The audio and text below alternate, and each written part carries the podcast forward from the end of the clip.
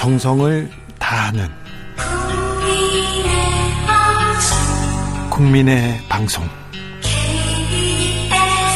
KBS 주진우 라이브. 그냥 그렇다고요.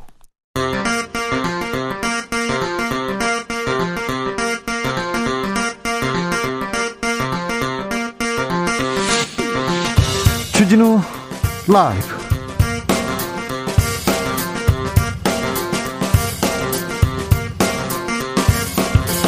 2022년 2월 10일 목요일입니다. 안녕하십니까. 주진우입니다. 집권하면 문 정권의 적폐청산 수사를 하겠다. 국민의힘 윤석열 후보의 발언에 문재인 대통령이 강력한 분노를 표했습니다. 근거 없이 적폐로 몰았다. 사과를 요구한다. 그러자 국민의힘에서는 부당한 선거 개입이라고 반발했습니다. 민주당은 윤석열, 윤석열이 검찰 공화국을 꿈꾸는 것이냐고 따져 물었습니다. 윤 후보의 적폐청산 발언 과연 어떤 영향을 미치게 될지 강기정 김지원 전 청와대 정무수석과 짚어보겠습니다. 대선을 20여일 앞두고 이재명 윤석열 후보 부동층 마음 잡기 위해서 사활을 걸었습니다. 이재명 후보는 통합 정부론을 띄우면서 중도 보수 성향의 인사들 만남 이어갔습니다. 국민의힘 윤석열 후보는 단일화 카드 만지작거리고 있는데요. 당내에서는 수싸움 시작됐습니다. 그런데 안철수 후보는요. 누구와도 교감이 없었다면서 선거 패배하면 책임은 국민의힘이 있다고 외쳤습니다. 단일화와 그리고 중도층 표심 어떻게 변하고 있는지 여론과 민심에서 다뤄봅니다. 베이징 올림픽 대한민국 첫 금메달의 주인공은 쇼트랙 황대현 선수였습니다. 앞선 경기에서 실격돼서 편파 판정 논란이 있었는데요. 마음을 많이 아프게 했었는데 하지만 이번에는 압도적인 실력으로 통쾌한 승리 첫 금메달을 안겨줬습니다. 그런데 일부 정치인들 청년 세대의 반중, 반중 정서를 조금 이용하면서 정쟁의 장으로 끌어들이는 분위기 있습니다. 반중 정서 어떻게 봐야 할까요? 철학의 맛에서 고민해 보겠습니다. 나비처럼 날아 펄처럼 쏜다. 여기는 주진우 라이브입니다.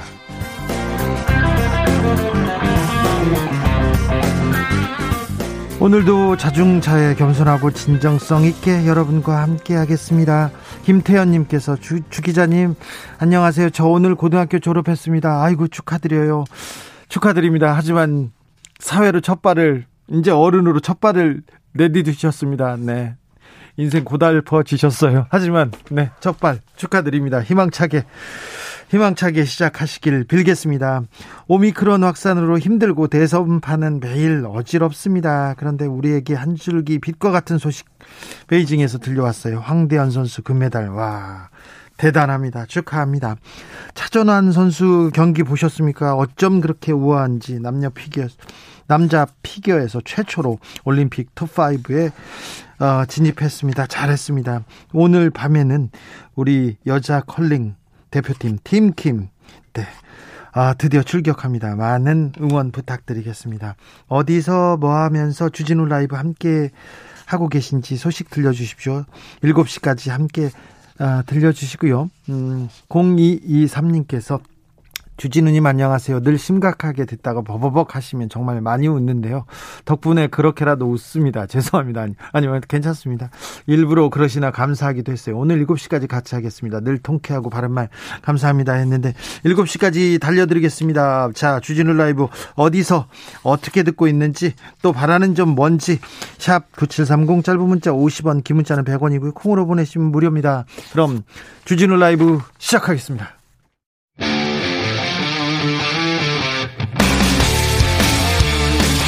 탐사보도 외길 인생 20년. 주 기자가 제일 싫어하는 것은?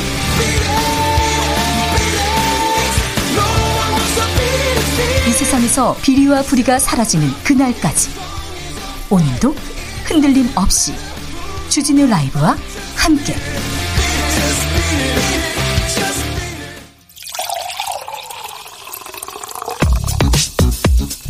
진짜 중요한 뉴스만 쭉 뽑아냈습니다. 줄 라이브가 뽑은 오늘의 뉴스 주스. 정상근 기자 어서 오세요. 네 안녕하십니까. 코로나 확진자가 오늘은 5만 명을 넘었네요. 네, 5만 4,122명이 나왔습니다. 네. 어제보다 4,500명 이상 많아지면서 처음으로 5만 명을 넘겼고요. 역대 최대 확진자 수 기록을 또 넘어섰습니다. 네. 어, 다만 위중증 환자 수는 어제보다 3명 줄면서 282명으로 계속 200명대를 유지하고 있네요. 유지하고 있습니다. 사망자는요? 사망자는 20명 늘었는데요. 누적 치명률은 0.59%로 낮아졌습니다. 일본에서는 10만 명 넘고 사망자가 100명, 100명 후반대를 막 하더라고요. 우리도 우리도 좀 어, 방심을 하면 안 되겠습니다. 오늘부터 재택 치료 지침이 바뀌죠. 네, 오늘부터 60세 이상 혹은 고위험군을 제외하고는 재택치료 환자는 스스로 건강을 챙기셔야 합니다. 어, 해열제, 기침약, 체온계, 소독제 등을 미리 준비하시면 좋고요. 이 확진 판정을 받으셨다면 동네 병의원이나 호흡기 전담 클리닉에 전화를 걸어서 어, 비대면으로 약을 처방받을 수 있습니다. 잘 생각해 보면 감기하고도 이제 비슷한 감기처럼 자기가 먼저 관리를 해야 됩니다. 이 내용은 잠시 후에 이재갑 교수님하고 자세히 다뤄보겠습니다. 코로나 때문에 코로나 확진자도 투표 시간 투표할 수 있다는 어, 이렇게 가닥이 잡혔습니까? 네, 여야가 원래는 6시부터 9시까지 3시간 연장하는 내용의 이 공직선거법 개정안 을 준비했었는데요. 어, 중앙선거관리위원회가 인력 사정, 비용 문제 등을 이유로 반대를 하면서 어, 국회에서는 6시부터 오후 7시 30분까지를 어, 연장할 것으로 보입니다. 윤석열 후보 문재인 정부 수사 발언 내 문재인 대통령이 분노했습니다. 네, 문재인 대통령이 직접 강한 분노를 표출했다라고 이 청와대 박수현 국민소통수석이 밝혔습니다. 아, 문재인 대통령은 오늘 오전 참모회의를 통해서 근거 없이 정부를 적폐 수사, 적폐 수사의 대상이나 아, 불법 행위자로 몬 것에 강력한 분노를 표한다라며 윤석열 후보의 사과를 요구했습니다. 아, 문재인 대통령은 윤석열 후보 본인이 중앙지검장, 검찰총장으로 재직을 했는데 그때는 이 정부의 적폐가 있는데도 못 본 척을 했단 말인가 라면서 어, 아니면은 없는 적폐를 기획 사정으로 만들어내겠다는 건지 대답해야 한다라고 말했습니다. 국민의힘에서는 선거 개입이라고 펄쩍 뛰고 나섰습니다. 네, 국민의힘 이양수 대변인은 윤석열 후보는 평소 소신대로 검찰의 정치적 중립, 법과 원칙, 시스템에 따른 수사 원칙을 강조했을 뿐이다라면서 어, 민주당이 발언 취지를 곡해했다라고 주장했습니다. 아, 이준석 대표는 후보가 원칙론을 이야기한 것에 청와대가 발끈했다라면서 어, 야당 후보를 흠집내려는 명백한 선거 개입이라고 주장했습니다. 이재명 후보도 입장을 냈어요. 네, 이재명 후보는 윤석열 후보를 향해 보복이 아니라 이 통합의 길로 가시길 참으로 진심으로 권유드린다라고 말했습니다. 아, 이재명 후보는 후보가 정치 보복을 사실상 공언하는 것을 본 적이 없다라면서 미래로 나아가야 하는데 보복 또는 증오, 갈등 분열이 우리 사회를 위험에 빠뜨릴 수 있다라고 지적했습니다. 윤석열 후보는 음, 한 발 물러서는 느낌입니다. 수습에 나서는 것 같아요. 네, 윤석열 후보는 문재인 대통령과 같은 생각을 가지고 있다라면서 대통령이 늘 법과 원칙에 따른 성역 없는 사정을 강조해왔고 어, 본인 역시 이 법과 원칙, 공정한 시스템에 의한 처리를 말한 것이다라고 말했습니다. 그렇게 안 들리던데요. 어, 그러면서 윤석열 사전에 정치 보복은 없다라면서 이 당선되면 어떤 사정과 수사에도 일절 관여하지 않을 것이다라고 말했습니다. 아, 이 문제가 또 중요한 변수로 떠올랐습니다. 이 문제에 대해서는 강기정 전 수석한테 자세히 물어보겠습니다. 반 윤석열 후보의 입장은 김재현 최고위원한테 물어보겠습니다. 오늘 문재인 대통령의 언론 인터뷰가 공개됐습니다. 네, 문재인 대통령은 연합뉴스를 포함해 세계 7개, 어, 세계 7개 통신사와 서면 인터뷰를 했습니다. 어, 이 인터뷰에서 문재인 대통령은 부동산 분야에 대해서는 임기 내내 가장 무거운 짐이었다라고 했고요. 네. 어, 정치 분야 관련해서는 한국 사회에서 젠더 갈등이 청년층 사이에서 더욱 두드러지게 나타나는 것은 심각한 일이다라면서 어, 이것은 기성세대의 책임이지 남성 탓 또는 여성 탓이 아니다라고 말했습니다. 네. 또 자신은 퇴임 후 잊혀진 사람으로 남겠다면서 이 전직 대통령으로서 사회적인 활동도 구상하지 않고 있다라고 말했습니다. 남북 문제 관련해서는 유종의 미를 거뒀으면 좋겠지만 이 적어도 여건을 성숙시켜 차기 정부에 넘겨두고 싶다라고 했고요. 이 종전 선언은 한미 간의 문안 일치를 이루었으나 임기 내의 선언은 지나친 욕심일 수 있겠다라고 말했습니다. 그리고 정치 관련된 발언도 있었는데요. 노무현 전 대통령의 재임 중 탄핵과 후폭풍 그리고 퇴임에 비극적인 일을 겪고도 우리 정치 문화는 근본적으로 달라지지 않았다고 좀 안타까움을 표하기도 했습니다. 김건희 씨의 도이치모터스 주가 조작 개입 의혹 관련해서 매우 중요한 보도가 나왔습니다. 네, KBS 보도입니다. 어, 김건희 씨 도이치모터스 주가 조작 연루 의혹을 수사 중인 검찰이 김건희 씨의 이 주식 거래 내역을 확인했다라는 보도입니다. 예. 어, 윤석열 후보 측은 김건희 씨가 도이치모터스에 투자를 한 것은 맞지만 이 주가 조작 범행 이전의 일이었기 때문에 김건희 씨는 아무 상관없다라고 말한 바 있는데요. 그렇게 줄곧 주장하고 있습니다. 네, 이 관련 계좌도 공개를 했습니다만 이 추가 계좌 공개는 거부한 상황입니다. 네, 기간이 조금 그 제한적이었죠. 네, 하지만 어제 KBS는 윤석열 후보 측이 주장했던 이 김건희 씨가 이른바 주가 조작 선수 이모 씨와 관계를 끊었다던 5월 2010년 5월 이후에도 어, 김건희 씨의 명의로 주식 계좌로 도이치모터스 주식이 활발히 거래됐다라고 보도했습니다. 윤석열 후보 측이 거래 공개했던 신한증권 계좌가 아니라 ETS 대신 미래에셋 등 다른 증권사 계좌로 거래가 이루어졌다고 합니다. 네. 어, 2010년 10월부터 2011년 3월까지 40여 차례에 이르렀다라고 하고요. 특히 매수자와 매도자와 짬짬이 해서 이 주식 거래가 활발한 것처럼 꾸미는 통정거래 수법으로 의심이 된다고 합니다. 어, 이를 위해 김건희 씨는 모친 최은순 씨 그리고 자기 계좌 간 거래도 했다라고 KBS는 보도했습니다. 어, 이에 검찰이 지난달 김건희 씨에게 비공개 소환을 통보했었는데요. 예, 당시 김건희 씨는 소환에 응하지 않았습니다. 주가 조작을 한 이모 씨하고 관계를 끊어서 그 이후에 있었던 일을 모른다고 얘기했었는데 그러면 어, 사실과 다른 얘기를 했다는 건데요. 5월 이후에도 자기가 계속해서 어, 이 계좌에서 계좌에서 거래를 했다는 거, 면 매우 중요한 보도가 나왔습니다.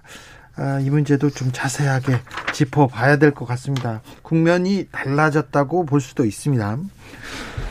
음, 민주당에서는 국민의힘이 여론 조작을 하고 있다고 주장하고 나섰어요. 민주당이 조직적으로 댓글 조작을 공모하고 실행해서 여론을 왜곡했다면서 국민의힘 선대본부 그리고 신남성연대 관계자들을 검찰에 고발했습니다. 어, 이들은 윤석열 후보 당선을 조직적으로 지원하기 위해서 이 신남성연대라는 조직을 설립하고 언론 정화팀이란 이름의 댓글 부대팀을 운영했다. 민주당이 이렇게 주장을 하고 있습니다. 네. 지켜보시죠. 어떤 내용이 나오는지. 윤석열 후보 고등학교 관련한 발언으로 논란이 되네요. 네, 윤석열 후보는 어제 방송인 홍진경 씨가 진행하는 유튜브 채널 공부왕 찐천재 홍진경에 출연했는데요. 어, 이 자리에서 고등학교를 기술고, 예술고, 과학고 등으로 나눠야 한다라고 발언했습니다. 네. 어, 교육의 다양성을 키워줘야 한다라는 발언 취지였는데요. 어, 그런데 이미 그렇게 하고 있어서 아니 예고도 있고 과학고도 있고 기, 기술고등학교도 있고 이거 한 2, 30, 30년 전에 생긴 거 아닙니까? 네, 논란이 이어지자 국민의힘 선대본부 측은 입장문을 통해서 어, 지금 특수목적고는 높은 학비, 치열한 경쟁으로 들어가기 어렵다라며 이 공교육 차원에서 학생들의 다양한 재능을 살릴 수 있도록 길을 열어야 한다는 후보의 평소 소신을 밝힌 것이다라고 말했습니다. 얘기를 하고 또 뒤에서 또 이렇게 설명을 해야 되는 그런 구조는 또 계속되고 있네요. 장하성 장하성 전, 전 주중대사와 김상주 전 청와대 정책실장이 펀드를 들었어요. 네, 판매 2년 만에 환매 중단된 사모펀드인 디스커버리 펀드를 운용한 사람이 이 장하성 주중대사의 동생 장하원 씨다라고 어제 SBS가 보도했습니다. 그런데요. 어, 이 펀드에 장하성 대사 그리고 어, 김상조 전 청와대 정책실장이 투자를 한 사실이 전해졌습니다. 이 디스커 디스커버리 펀드는 환매 중단으로 엄청난 피해자를 만들었던 그 펀드 아닙니까? 사기 혐의로 조사받는? 네, 사기 혐의로 현재 조사 중이고요. 피해액만 2,500억 원이 넘습니다. 어, 그런데 경찰이 수사를 하다 보니 여기에 VIP 명단이 있었고 어, 장하성 대사와 이 김상조 전 실장의 이름이 있었다라는 겁니다. 네. 아, 특히 장하성 대사는 여기에 60억 원을 투자한 것으로 전해졌고요. 어, 특히 이 다른 펀드 투자자들은 만기 전에 환매가 불가능한 폐쇄형 펀드로밖에 가입을 할 수 없었는데 어, 이 VIP들은 자유롭게 돈을 뺄 수 있는 개방형 펀드로 판매한 것은 아닌가 이렇게 의심이 되고 있습니다. 어, 하지만 디스커버리 자산운용 측은 투자자 명단을 따로 받지 않았고 이 투자자 정보는 판매사로부터 익명 처리된 숫자로만 받았다라고 밝혔습니다. 청와대 계실 때 그분들이 지금 어, 펀드에 들었습니까? 펀드에 투자했습니까? 이거 재산 신고는 제대로 했나요? 네, 재산 신고는 이루어졌는데요. 어, 다만 장하성 주중대사는 부실 사고가 발생한 펀드 투자 관련해서 사고 이후 일체 환매를 신청한 사실이 없고 환매금을 받은 사실도 없다라고 말했습니다. 어, 돈을 돌려받지 못했다라는 건데요. 어, 필요하면 추가로 소명하고 조사도 받을 것이다라고 밝혔습니다. 아, 김상조 전 정책실장도 10년을 끼쳐 송구하지만 이 공직자 재산 등록 시 투자 내역을 성실히 신고하였고 공직자로서 관련 법령상 의무를 위배한 바 없다라고 밝혔습니다. 그래요. 조금 공직자들이 일을 국민을 위해서 일을 열심히 해야 되는데 아무튼 이런 문제 좀 이런 문제가 불거진 것은 아무튼 송구하다 이렇게 공직자의 공직의 마음을 몸을 다, 담았던 사람으로서 심려를 끼쳐 송구하다고 사과는 했습니다. 근데 조금 더 명확한 조사가 필요한 것 같습니다. 고 김용, 김용균 씨 사망 원청업체 한국서부발전이었죠. 사장에게 무죄가 선고됐네요. 네, 법원은 원청업체인 한국서부발전 김병숙 전 사장에게 무죄를 선고했습니다. 김병숙 전 사장이 컨베이어 벨트 관련 위험성이나 어, 한국발전기술과의 위탁 용역 계약상 문제점을 구체적으로 인식했다고 보기 어렵다라는 게 법원 판결입니다. 아, 사장이 거기까지 알았겠어요? 그 컨베이어 벨트 그 안전 상황까지 거기까지 체크했겠습니까? 어, 다만 하청업체인 이 백남호 전 한국발전기술 사장에게는 징역 1년 6개월에 집행유예 2년, 어, 그리고 서부발전 관계자 7명에게는 징역 1년 6개월에서 금고 6월에 집행유예 2년, 어, 한국발전기술 관계자 3명에게는 징역 1년 6개월에서 금고 10월이 각각 선고됐습니다. 네. 안타깝네요. 이 부분은 저희가 또 자세하게 또 다루겠습니다. 베이징 올림픽에서 첫 금메달이 나왔습니다. 오래 기다렸네요. 네, 어, 첫 금메달은 황대현 선수입니다. 네. 어, 석연치 않은 판정 논란으로 아픔을 겪었었는데요. 황대현 선수는 아홉 바퀴 남기고 급격히 스피드를 끌어올려서 단숨에 1위로 올려섰고요. 압도적으로 1등으로 치고 나가더군요. 네, 네 바퀴를 앞두고는 오히려 스피드를 올리는 강인한 체력을 보여줬습니다. 어, 황대현 선수 개인으로서도 첫 올림픽 금메달이고요. 어, 그리고 결승에 함께 진출한 이준서 선수는 5위, 어, 그리고 부상에도 투혼을 발휘했던 박장혁 선수 7위 기록에 올랐습니다. 모두 모두 잘했습니다. 주스 정상근 기자 함께했습니다. 고맙습니다. 아, 오늘부터 코로나 셀프 방역이 본격적으로 시작됩니다. 고위험군 확진자를 제외하고 앞으로 코로나에 확진되면 스스로 건강 관리 해야 되는데요. 새 재택 치료 체계가 가동됐다고 이렇게 보시면 됩니다. 궁금한 점이 많은데요. 재택 치료 어떻게, 기간은 어떻게 하고 미리 어떤 약 준비해야 되는지 물어보겠습니다. 이재갑 한림대 강남 성심병원 교수 안녕하세요. 네, 안녕하세요. 교수님, 오늘 네. 5만 명 넘었습니다. 확진자 증가세 어떻게 보고 계십니까? 앞으로 얼마나 더 증가합니까? 뭐 지금 2주 전부터 계속 주간 단위로 두 배씩 늘어나고 있는 상황이거든요. 네. 그래서 다만 정부 차원에서도 확진자가 너무 늘어나다 보니까 우리가 잘하던 여러 가지 방역의 여러 원칙들을 가동 못하고 시작을 했고 거리두기는 강화를 안 했고 이러기 때문에 확진자 규모는 아마 지금 속도가 계속 붙는 상황이 되지 않을까. 그래서 여러 수학적 모델링 결과 보면 2월 말에 뭐 당연히 10월 10만 명은 넘을 것 같고 그 이상의 숫자도 나올 수 있다 이렇게 예측을 하고 있습니다. 10만 명 이상 확진자가 나온다고 지금 대비해야 됩니까? 지금 정점이 네. 아닙니까? 예, 이제 뭐 이제 지금 유행이 시작됐다고 보시는 게 맞습니다. 유행이 시작됐다고요? 5만 명인데? 네, 예. 아, 10만 명은 생각해야 됩니까? 뭐 10만 명 이상도 나오지 않을까 지금 그렇게 예측을 하고 있습니다. 많은 그 모델링하는 팀들 결과를 여러 그 팀들 거를 보더라도 가장 긍정적인 게 10만 명 내외고요. 가장 최악으로 예측하는 데는 20만 명 넘는 예측들도 몇 개 나오고 있습니다. 위중증 환자는 그래도 잘, 잘 유지하고 있는 것 같은데 좀 걱정입니다. 방역 당국에서 오늘부터 새로운 재택치료 체계 적용한다고 밝혔는데, 어, 네. 어떻게 바뀌었습니까?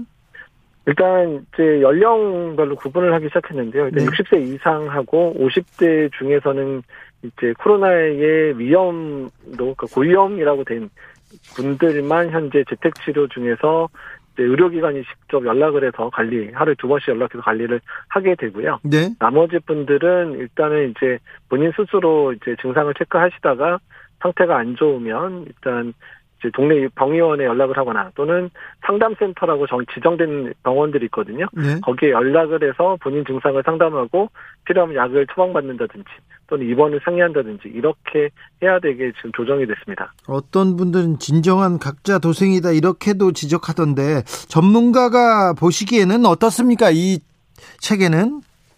일단 그러니까 지금까지 우리나라는 국가 차원에서 또는 이제 의료기관 차원에서 관리를 좀 열심히 해드린 상황이었죠. 사실 델타 이전까지만 해도 대부분 생활치료센터나 입원해서 치료받았고 네, 델타 그렇죠. 이후에 재택치료 시작이 됐었고 근데 이제는 재택치료의 관리도 못 받는 상황들이 됐기 때문에 뭐그 제가 좋아하는 단어는 아니지만 각자도생이라는 단어가 지금 회자되고 있던데 어쨌든 본인 건강은 본인이 지켜야 되는 상황들이 됐다라고 보시면 될 것 같습니다. 이제 그런데요, 좀 아, 돌봄이 필요한 환자, 장애가 있는 분들, 1인 가구 이런 분들은 혼자서 치료 이것 쉽지 않은데요. 여기에 대한 좀 대비는 돼 있습니까?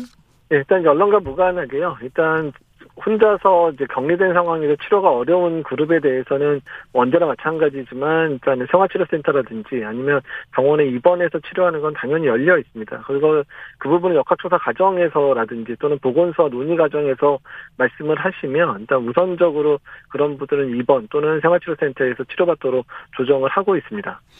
정부가 확진자 관리나 치료를 포기한 건 아닌가요?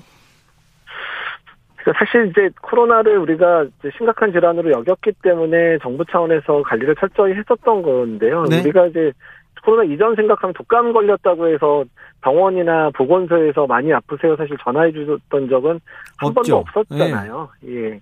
그러니까 이제 확진자 규모가 너무 늘어나서 어쩔 수 없이 국민들한테 관리를 잘해드리는 부분을 포기할 수밖에 없는 상황은 매우 안타깝기는 한데 일단 이제 오미크론 자체가 중증 위험들이 젊은 층에선 높지 않다 보니까 이제는 조금은 이제 본인 스스로 이런 부분들을 이제 좀 이제 조심하면서 살아야 된다는 부분들이 이제 논의가 되고 이제 시작이 됐다 보시면 될 것 같습니다. 자, 확진 되면 어떻게 하나 불안한 분들이 있는데요. 일단 참 뭘 준비해야 됩니까? 네, 일단 이제 그 저희가 재택 치료를 젊은 층까지 했을 때 상황을 보면 대부분이 열이 나는 것 또는 목이 아프거나 이로통 때문에 많이 힘들어 하시거든요. 네. 그래서 일단 이제 뭐 아세토아미노펜 성분 같은 해열제 성분 또한 이제 뭐 브루펜 같은 이제 소염제 성분들은 집에 반드시 가지고 계시면 좋고 이런 성분들 헷갈린다 그러면 종합감기약을 좀 한 이제 며칠 일주일에서 2주 정도치를 좀 가지고 있는 것도 괜찮은 방법일 것 같고요. 또 열나는지 확인을 하셔야 되니까 일단 체온계는 집에 하나 정도는 반드시 가지고 있으시면 좋을 것 같습니다. 알겠습니다. 혹시 음, 코로나로 지금 격리돼 있는 그 환자들에게 당부하시거나 치료할 방법이 있으면 좀 조언해 주십시오.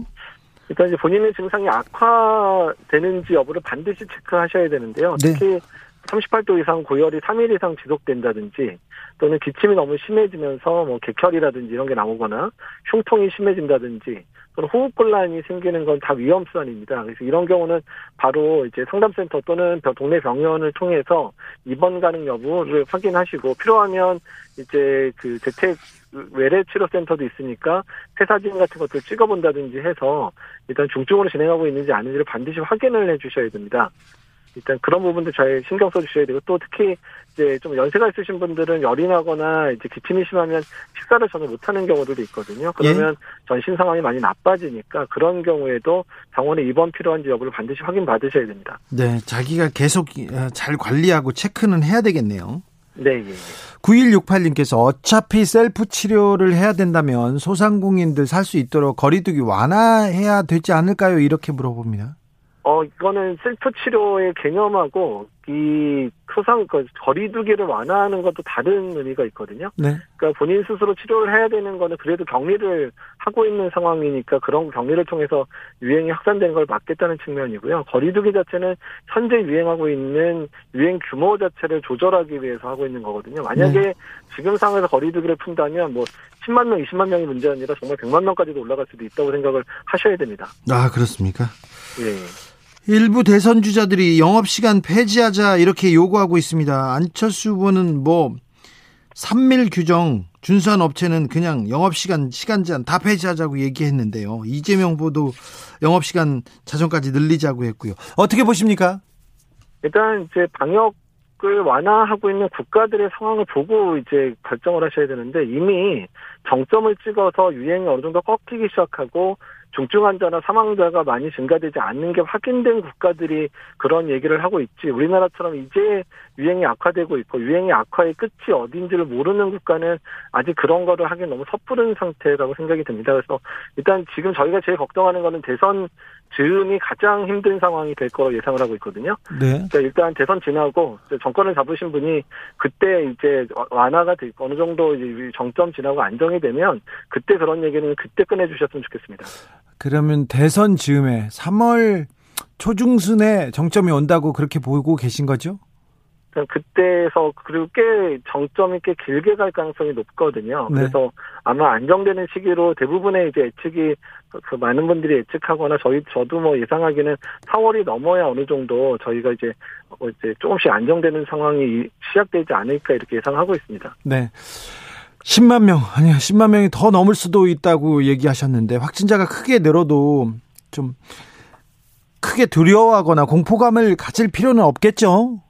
네, 일단은 뭐 이제 오미크론 자체가 아주 중증으로 가는 분들은 일부 미접종자분들이나 연세가 많으신 분들 중심으로 중증으로 가기 때문에 정품 건강한 분들은 남한테만 전파를 안 시키면서 본인 스스로 보호하면 잘 이겨내실 수 있기는 하거든요. 네.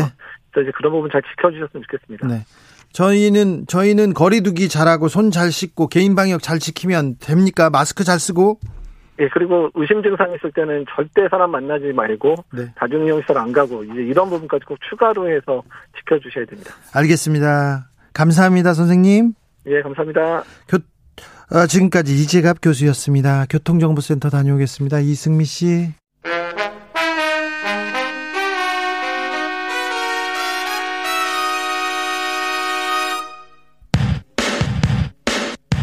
라이브 돌발 퀴즈. 오늘의 돌발 퀴즈는 객관식으로 준비했습니다. 문제를 잘 듣고 보기와 정답을 정확히 적어 보내주세요. 어제 방탄소년단의 멤버인 이 사람이 본인의 SNS에 황대현 선수의 금메달 축하 글을 올렸습니다. 지난 남자 쇼트트랙 경기에서 황대현 선수에 대한 판정이 아쉽다는 글을 올린 후 이 사람의 SNS에 중국 누리꾼들이 찾아와 구토 이모티콘을 쏟아내기도 했는데요. 이 사람은 황 선수의 금메달 획득 장면을 올린 후 respect이라고 적어 존경과 축하를 전했습니다. 자 여기서 문제 드릴게요. 방탄소년단의 리더로서 유엔에서 막힘없이 영어로 연설해 박수를 받기도 했던 이 사람은 누구일까요? 보기 드릴게요. 1번 RM, 2번 AM, 3번 PM. 다시 한번 들려드릴게요. 1번 RM, 2번 AM, 3번 PM 샵9730 짧은 문자 50원 긴 문자는 100원입니다.